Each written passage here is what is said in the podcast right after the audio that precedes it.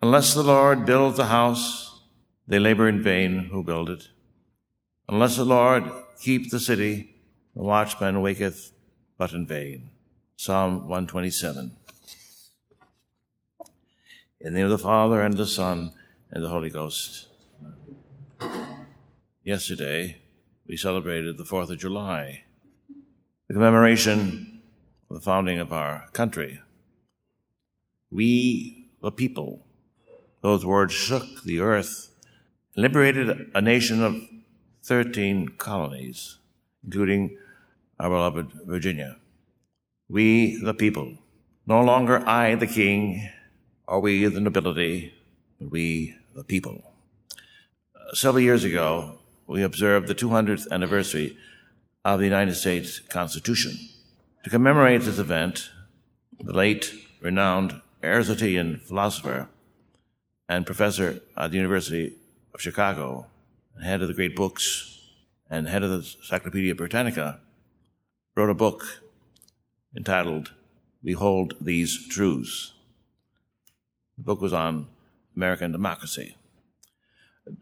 Perhaps you've read it, perhaps you've read some of his other books.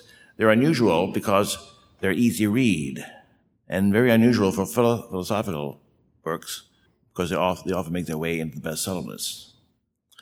He was he's Jewish. He was Jewish, and he became he converted to Christianity, became a Episcopalian. I always wondered why didn't he read his book, own books? Because he would have become a Catholic. He must have heard me, because he, he did become before he died became a Catholic. Dr. Mortimer Adler views the Constitution through Aristotelian eyes and demonstrates that Aristotelian principles are at work in the great documents that bind our nation together.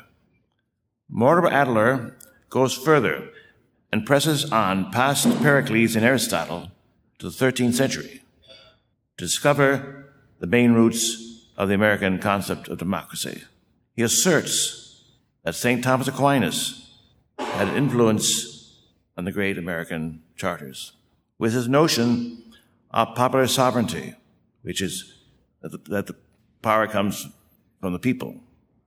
What this Jewish philosopher says in his book is untold history, untold because the, the telling of it has been stopped by the, the enemies of the church.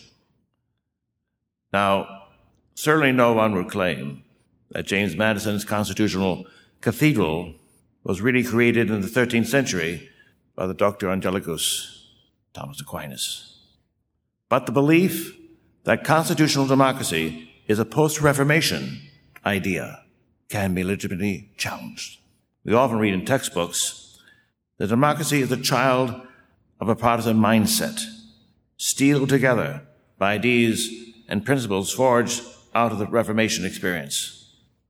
Recently, I read an article we took for granted that the constitutional the Constitution owed its existence to Protestantism, which gave us modern democracy, whereas Catholicism gave us monarchies and the divine right of kings. I wonder if this Protestant heritage of democracy would include Geneva under the theocratic tyranny and rule of John Calvin. St. Augustine taught that the social order or the state is in effect a consequence, a result of original sin.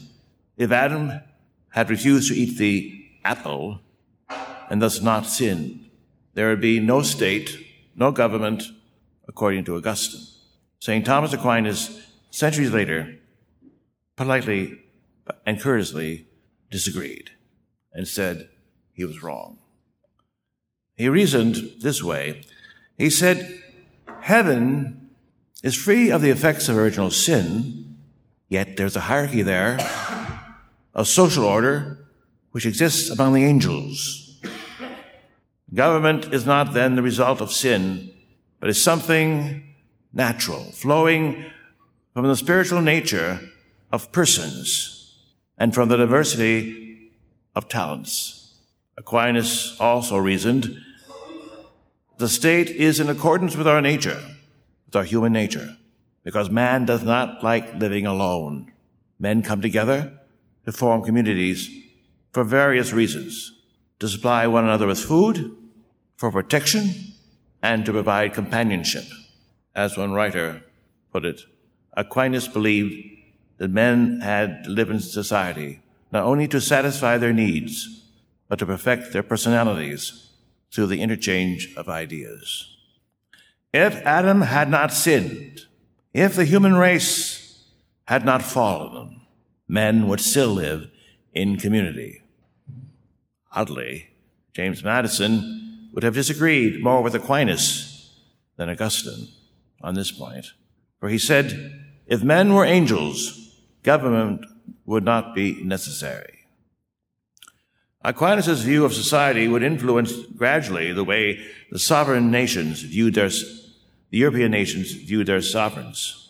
If the state is a natural organism, popular sovereignty is not inimical with it. The basis of popular sovereignty can be found in such works of Aquinas as on the rule of princes, where he warns that the rule of the prince should be restricted by the people, lest he become a despot. Now, if the ruler abuses his power, the people have a right to get rid of him. If this happens, the ruler cannot complain, because, and I quote, such a prince cannot complain that he has been retreated unjustly, for he has deserved that the covenant with his subjects not be kept. Now, Aquinas favored a mixed form of government, which was unheard of in his days. He wrote, The best form of government is in a state or kingdom wherein one is given the power to preside over all, while under him are others having governing power. A government of this kind is shared by all, both because all are eligible to govern and because the rulers are chosen by all. He says this type of government is partly kingdom, since there is one head of all, partly aristocracy, insofar as the number of persons are set in authority, partly democracy, insofar as the rulers can be chosen from the people, and the people have the right to choose their rulers. The people have the right to choose their own rulers. This position was radically opposed to the theory of the divine right of kings, was condemned with bitter remarks by Sir Robert Filmer, who was a 17th century Protestant defender of the divine right of kings. He charged angrily that this tenet of popular sovereignty was first hatched in the schools, meaning the scholastic philosophers of the Middle Ages.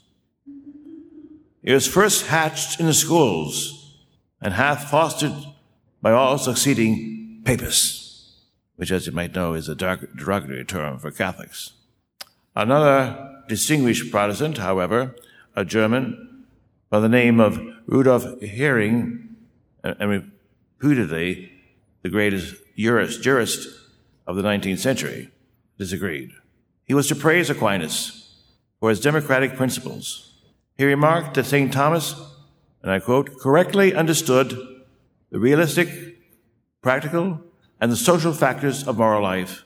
In amazement, I asked myself how it is possible that such truths, once they were uttered, could be forgotten so completely by our Protestant savants. I also ask, how could Catholics and others forget where these principles came from? As Catholics, as loyal Americans, we must be willing to preserve our democracy for which so many of our forefathers and relatives have shed their blood and suffered physical hardship. But we safeguard democracy only when we recognize that democracy is meant to serve, not to be served, and that democracy is meant to serve God and his handiwork, the human person, not the other way around. As the late Archbishop Fulton Sheen put it, there is no such thing as saving democracy alone. Democracy is a branch, not a root. The root of democracy is the recognition of the value of a person as a creature of God. To save democracy alone is like saving the false teeth of a drowning man. First, save the man, and you will save his teeth. First, preserve the belief in God as a source of all rights and liberties, and you will then save democracy. In the name of the Father, and of the Son, and the Holy Ghost. Amen.